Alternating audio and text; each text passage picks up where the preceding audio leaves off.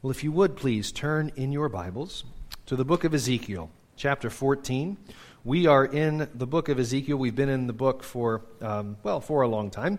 We are in chapter 14, continuing a, a verse by verse exposition, a walk through the book with occasional breaks here and there, but mostly we're trying to make it through the book over the next year or two. Uh, and examining there what it is the Lord gives to his servant Ezekiel about oh, about 2,600 years ago, I believe. Uh, but what I've uh, tried to show you with the Lord's help um, is that the message that the Lord has given to Ezekiel so long ago still speaks to us today, still confronts us in our sin, and still draws us to repentance. And so we are in chapter 14, beginning in verse 12. And the word of the Lord, the word of Yahweh, came to me. Son of man, remember that's son of, son of Adam, son of the dirt. Son of man, when a land sins against me by acting faithlessly, and I stretch out my hand against it and break its supply of bread, and send famine upon it, cut off from it man and beast, even these three men, Noah, Daniel, and Job, excuse me, even if these three men, Noah, Daniel, and Job, were in it, they would deliver but their own lives by their righteousness, declares the sovereign Lord, the Lord God. If I cause wild beasts to pass through the land and they ravage it and they be made desolate so that no one may pass through because of the beasts, even if these men were in it, as I live, declares the Lord God, they would deliver neither sons nor daughters, they alone would be delivered, but the land would be desolate. Or if I bring a sword upon that land and say, Let a sword pass through the land, and, cu- and I cut off from it man and beast. Though these three men were in it, as I live, declares the Lord God, they would deliver neither sons nor daughters, but they alone would be delivered. I hope you're beginning to sense a theme.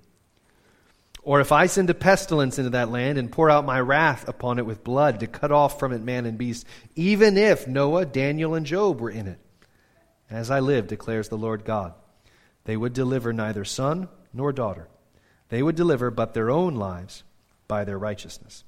For thus says the Lord God, How much more when I send upon Jerusalem my four disastrous acts of judgment sword, famine, wild beasts, and pestilence, to cut off from it man and beast. But behold, some survivors will be left in it. Sons and daughters will be brought out. Behold, when they come out to you and you see their ways and their deeds, you will be consoled for the disaster that I have brought upon Jerusalem, for all that I have brought upon it. They will console you when you see their ways and their deeds, and you shall know that I have not done without cause all that I have done in it, declares the Lord God. This is the word of the Lord, and we say, Thanks be to God. I want to talk to you this morning about a what I call a 50 cent theological word, and that is righteousness. I want to talk about righteousness this morning, and in part because that's what Ezekiel's talking about in chapter 14. For most of us, righteousness is not a word we use in daily life, except the only exception I could think of, uh, as I thought about it this week, was maybe like the surfer dude who says righteous, right? That's the only exception I could think about, about righteousness or, or the word righteous being in our kind of everyday, most familiar speech. And I think that's probably in part because the reality of our imperfection is kind of baked into us in Western culture. Again, influenced by Christianity, of course, but you know you don't have to be a Christian to know that you are not perfect. Uh, so, so it feels it would feel odd for most of us, I think, to speak of ourselves as righteous. I think we should, but that's a different matter. But the language of righteousness does seem foreign to a lot of us in terms of its use in daily speech. Such that if I were to stand up here and say, I am a righteous man, most of you, your gut reaction would be to think me really proud, or maybe a little crazy, or at least you'd want to double check with Marissa to see if that was true. But I want to show you this morning that righteousness is so close and relevant to your everyday life everyday life, and you know it already, you just don't call it righteousness, okay? You know it already, you, you just don't call it righteousness. The reality is, we all want to be proven righteous. And by that I mean, in the end, however we're defining that, either end of life or just end of the day or end of this difficulty that I'm in, in the end, we all want to be proven right. Okay? Whatever we thought, however we acted, whatever we said, we want to be proven right in the end. And you want that. It's the reason why when you have an argument with someone and you walk away still mad and you're stewing in your mind, and the next morning you're in your shower, and what are you doing? You're rehearsing that argument in your head, right? and, and going over what you should have said. And in that replay, are you not just breathtakingly brilliant? The way you use your words and, and slice and deliver just the right time to shut that other person down, and, and they just crumble and they say, You're right about everything, right? That's how it always goes in the replay. D.A. Carson once said, I've lost many arguments in my time, but I've never lost a replay in my head. Now, why do you do that? Because you want to be righteous. Okay? You want to be proven right. And, in a real sense, you want it to be declared outside of you. You want somebody else to say it. You want somebody else to say, You are right and you are okay. So that the voice inside of you, to put it that way, can confidently say the same thing. And when neither external voices outside of you nor the internal voice inside of you says, You are right and you are okay. You are at war. That war can look like anxiety, or depression, or anger, or addiction, or loneliness. It can also look like an obsession with school or work, forcing yourself to climb to the very top because you need to hear those external voices say you are right and you are okay, so that your internal voices can say you are right and you are okay. Everyone wants to be righteous. The problem, though, is that we know we're not. That's why, by the way, the voices in marketing and advertising and even sports and, um, and, and schooling and academics are, are constantly surrounding you and bombarding you with positive affirmations, right? or magazines in the grocery store. You are great. You are beautiful. You are enough. You are worthy. You are okay. And we can barely make ourselves believe it for five minutes. That's why we have to be constantly bombarded with it just to begin to believe it might be true. If any of that makes sense to you, if any of what I just said resonates with your spirit at all, the bad news, of course, is that you already know that to actually be righteous to be at peace with yourself, to be okay, might require a lot of you, might require some kind of radical sacrifice because you know in your heart, when you examine your life, that's not how things are. What if it requires you to give up something you think you need or something you think you are? And if that's not obvious to you, the idea that, that to, to be righteous, to be okay, might require some radical sacrifice, I would just say, then, then entertain the idea for a minute. What if that requires radical sacrifice? What if, what if to, to attain to peace in this life and steadiness and just a sense, again, I'm, I'm righteous, I'm okay, to, to attain to that, what if it means you need to give up something you think you need or something you think you are? That's scary. It makes you want to run or hide, or both. Because giving up what you think you need to be okay feels like a kind of death. Okay?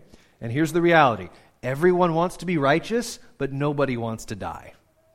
Everyone wants to be righteous, but nobody wants to die, to give up something.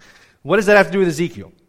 Prophet living as an exile in Babylon about 2,600 years ago. Well, Ezekiel is speaking to people who are desperate to be righteous. And they are chasing after it in all the most twisted sorts of ways. We've already seen that pretty much since chapter 8. And over the course of those last few chapters, we've seen some wild ways that they're chasing after righteousness. In this one, Ezekiel pinpoints two ways that sinful Israel is trying to be righteous. One is they're excusing themselves. They're saying, Yeah, I mean, I know God deals with sinners, but I mean, come on, I think we're going to be okay. And the other, so excusing themselves or accusing God, basically saying, you know, I mean, we, we believe in Yahweh and all, but let's be honest, like he's, he's just kind of mean. And, and, and we can't really bear to live under the things he says. And it's really unfair if you think about it. So excusing themselves or accusing God. And I'm going to show you that from the text. I want to show you how that takes shape in Israel's heart and how it takes shape in your heart and mine and why Jesus answers both of those for us today. And the way of following Jesus is often scary because it will be the end of all you think that you are and the beginning of what He has designed you to be. And as a reminder, everybody wants to be righteous, but nobody wants to die. So let me talk about that first point I mentioned earlier that we, that, that we sinners, we like Israel, have this temptation to excuse ourselves when we're confronted with our unrighteousness. Israel was God's covenant nation. He made this covenant with them to be their God forever. They were, and this is really not an overstatement, they were by covenant married to the Lord. In the next few chapters, you're actually going to see the Lord using marriage language in a way that will make you very uncomfortable. We start by saying that uh, to, to Israel, we start by noting that they've acted faithlessly. So the word of the Lord comes to Ezekiel. He says, When a land sins against me, which is interesting, he doesn't, I mean, land could be anybody, by acting faithlessly, so that assumes a covenant right there, though. So we are talking about Israel. So we have a broad principle, but also we are speaking about Israel. In fact, this language uh, in verse 13, a land sins against me by acting faithlessly, in, in, in Hebrew, it actually is, is more like when they faithfully engage in infidelity. Right? So, so when, they're, when they're committed to hating me when they faithfully engage in their infidelity. And so Jerusalem falls under God's judgment. He's giving this hypothetical. The rebellion's not hypothetical, but he says this is what's coming. I stretch out my hand against them in judgment. They rebel against God. They've committed idolatry. And in this text, we see four things that God names as kinds of judgment that can befall a land that rebels against him. So let's look at those briefly. First, God poses a series of hypotheticals. The first one, he says, If I break the supply of bread, should be verse 13, just highlighted by itself. Okay.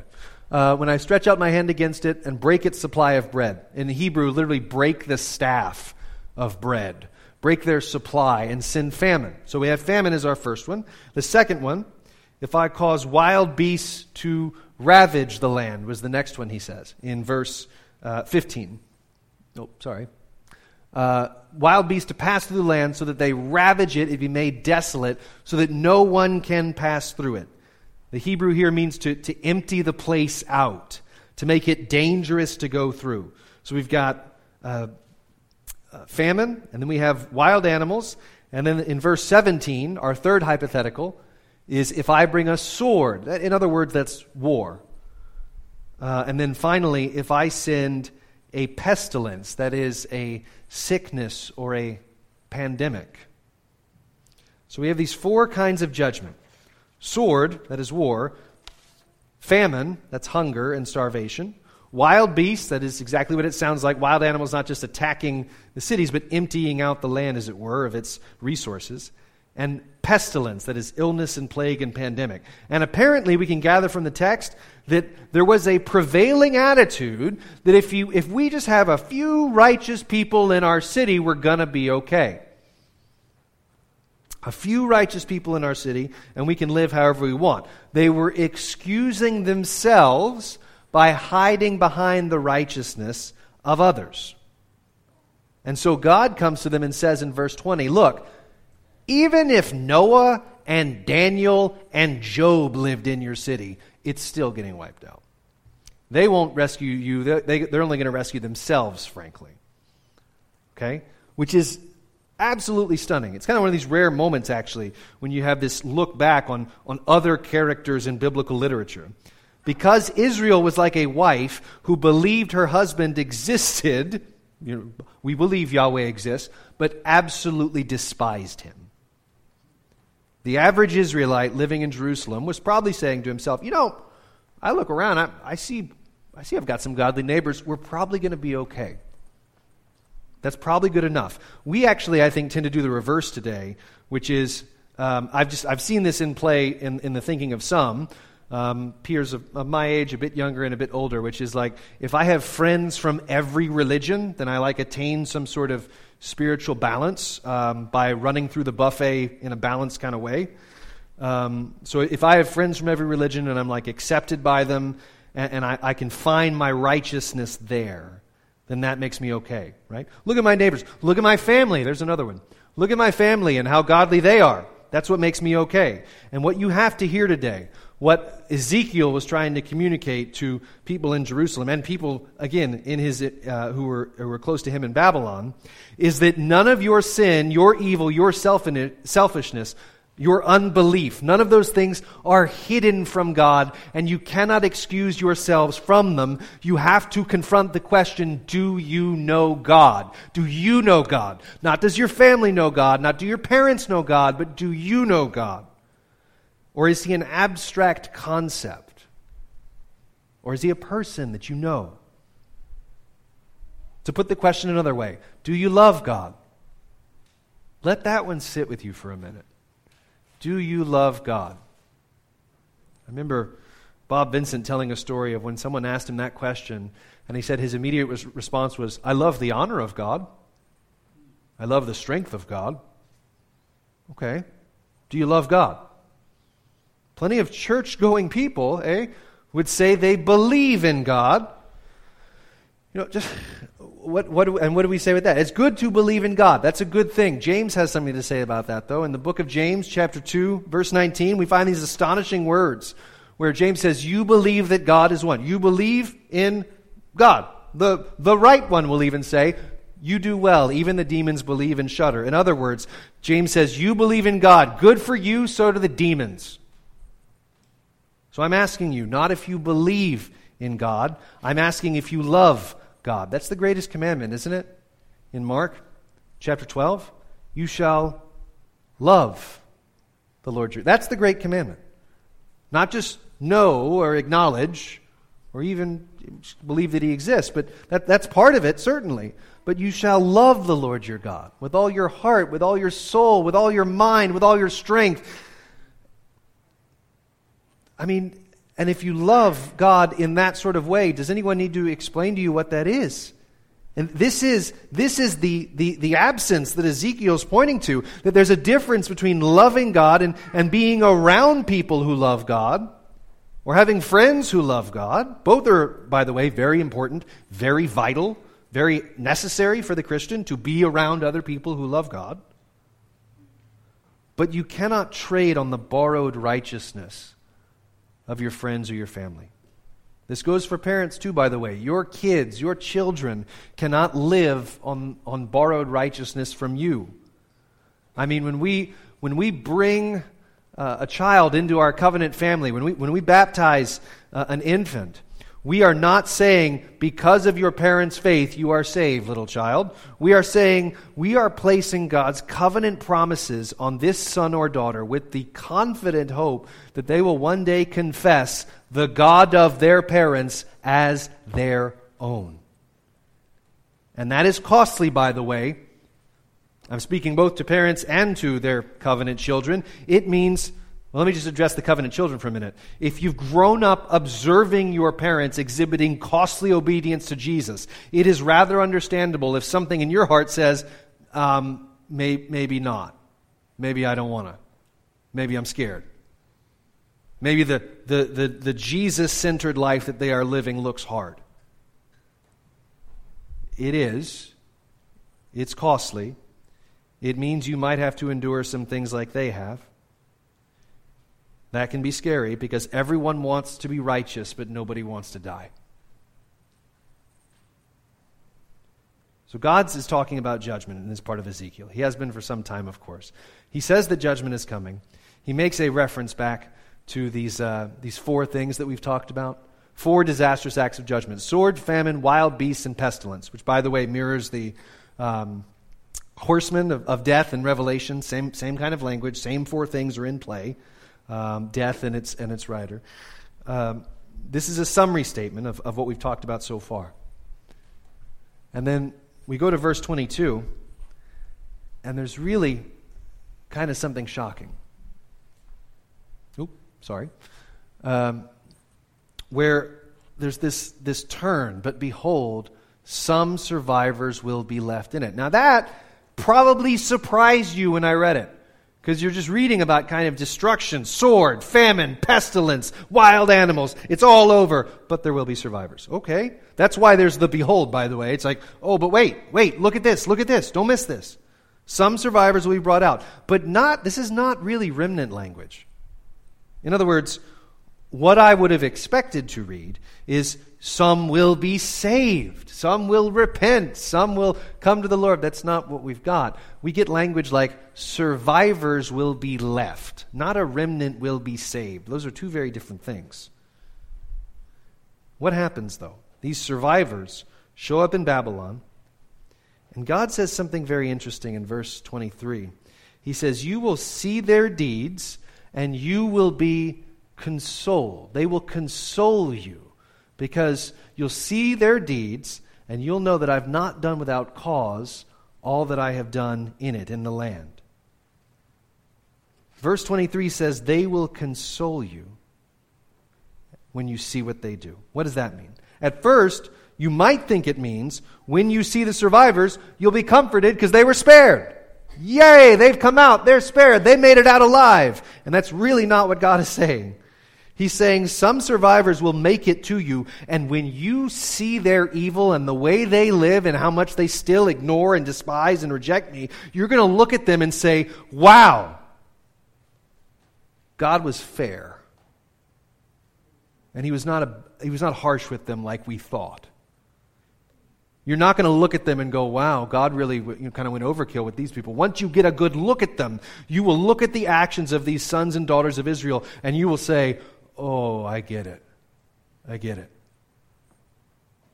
This word, the ESV translates console in 23 and in 24. The Hebrew word carries the sense of relieving tension. So, what's the tension? What's the sorrow that needs consolation? It is the idea that God has acted in anger and we did not deserve it. You do realize, first of all, that if that is true, if God acts in anger and people do not deserve it, you really should despair. I mean, you really should be without hope. But secondly, when we think this way, what we're doing is accusing God. So in the first part, they were excusing themselves, right? As long as we got like good people, good neighbors, good families, and God said, look, even if Noah and Daniel and Job are hanging around your city, you're still in trouble. And then, they, then now they're now they're accusing God, and God says, no, once you see them, you'll get it. God says He is just and He always does right. And our temptation, when life gets too hard, is to look to the heavens and say, liar. It's always the temptation that confronts us in pain. Is God says, I'm just, I know what I'm doing, I am good, and I do good. And our temptation when life hurts is to say, liar. And the Lord says to his people when the survivors show up, when you get a good look at them, you will be consoled and comforted by the reality that the judge of earth always does right. And you will never again accuse me of being a monster or a liar. And I got to be honest, that thought in one sense is unbearable. Like and I think what, what I mean is that it's it's difficult to bear the thought that one day, one final day, when we face, when we stand before the Lord in judgment, and we have to give an account for our lives, as everyone else does, our eyes might take in all the secret evils in our hearts and in the hearts of our neighbors. And you and I cannot right now bear the thought that our reaction would be, wow, we really do deserve hell. Because everyone wants to be righteous and nobody wants to die. And so the impulse or the, the temptation is to accuse God. This is what they were doing. This is what the exiles were doing. They were saying, well, if God judges, it must be because he's really easily irritated. And again, death and hurt and pain and suffering, again, all remind us that we're really limited We don't like that reminder. God even goes over this, this uh, group of three. Again, I mean, you think of what he's saying. He's saying, even if Noah lived in your midst, even if Daniel lived in your midst, even if Job lived in your midst. Noah, who was called a righteous man, and he saw God's wrath against the obviously wicked, and he praised God after it. Job, who was called a righteous man and saw great suffering in his own body, in his own family, and was called to praise God in it. Daniel saw the wrath of an earthly king come to nothing, and that king was driven insane until he praised the God of all creation. And indeed, Daniel's name means God is just. To put it in a very simple way, God cares about what you think about him. Because if you're wrong, that is already killing you. Everyone wants to be righteous, but nobody wants to die. And so sometimes it is a severe mercy of the Lord to make certain that we know him as he is, not as we've imagined him, but as he is, and love him for all that he's revealed to us in his son Jesus. At the end, we do have this guarantee that our God will be vindicated. We have a God who will be vindicated.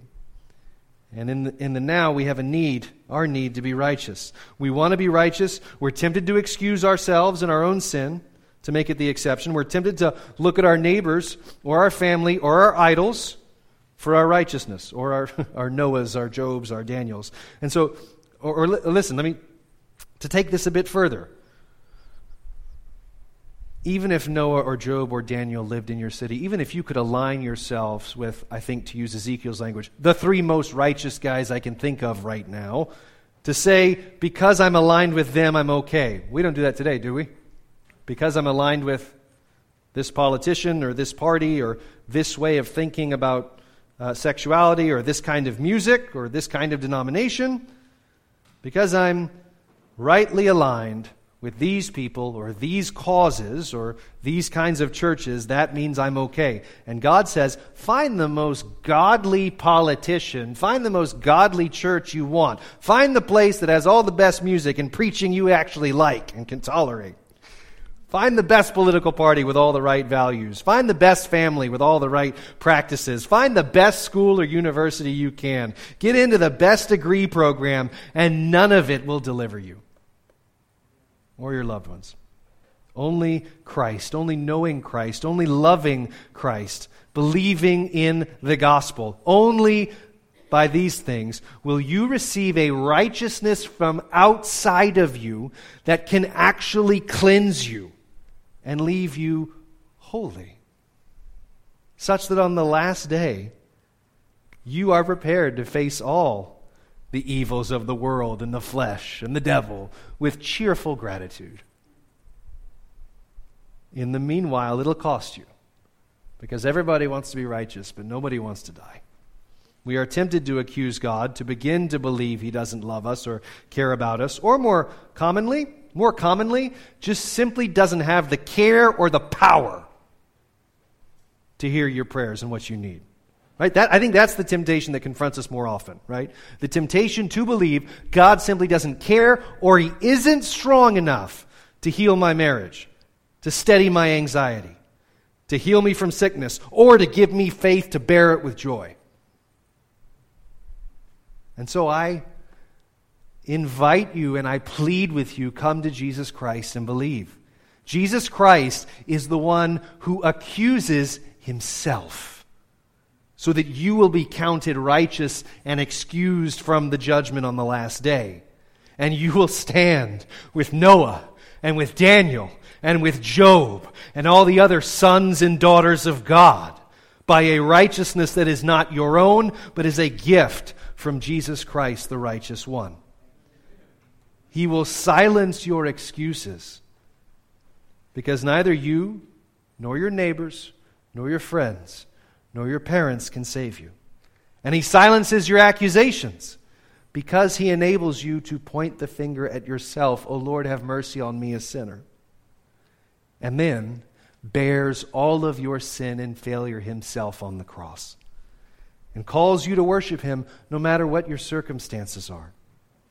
This is the good news of the kingdom that Jesus fits you for worship of him by delivering you, freeing you, liberating you from the slavery of your excuses and your accusations.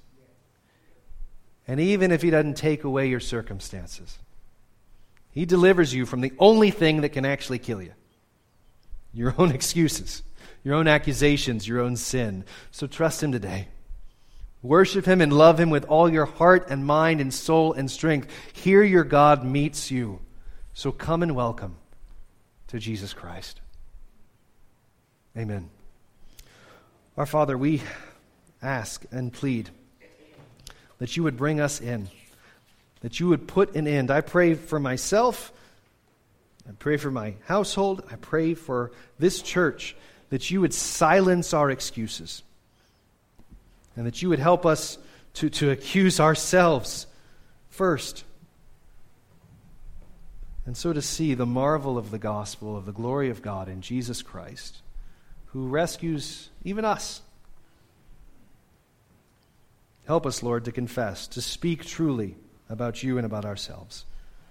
We need your grace for this, so we ask for it now.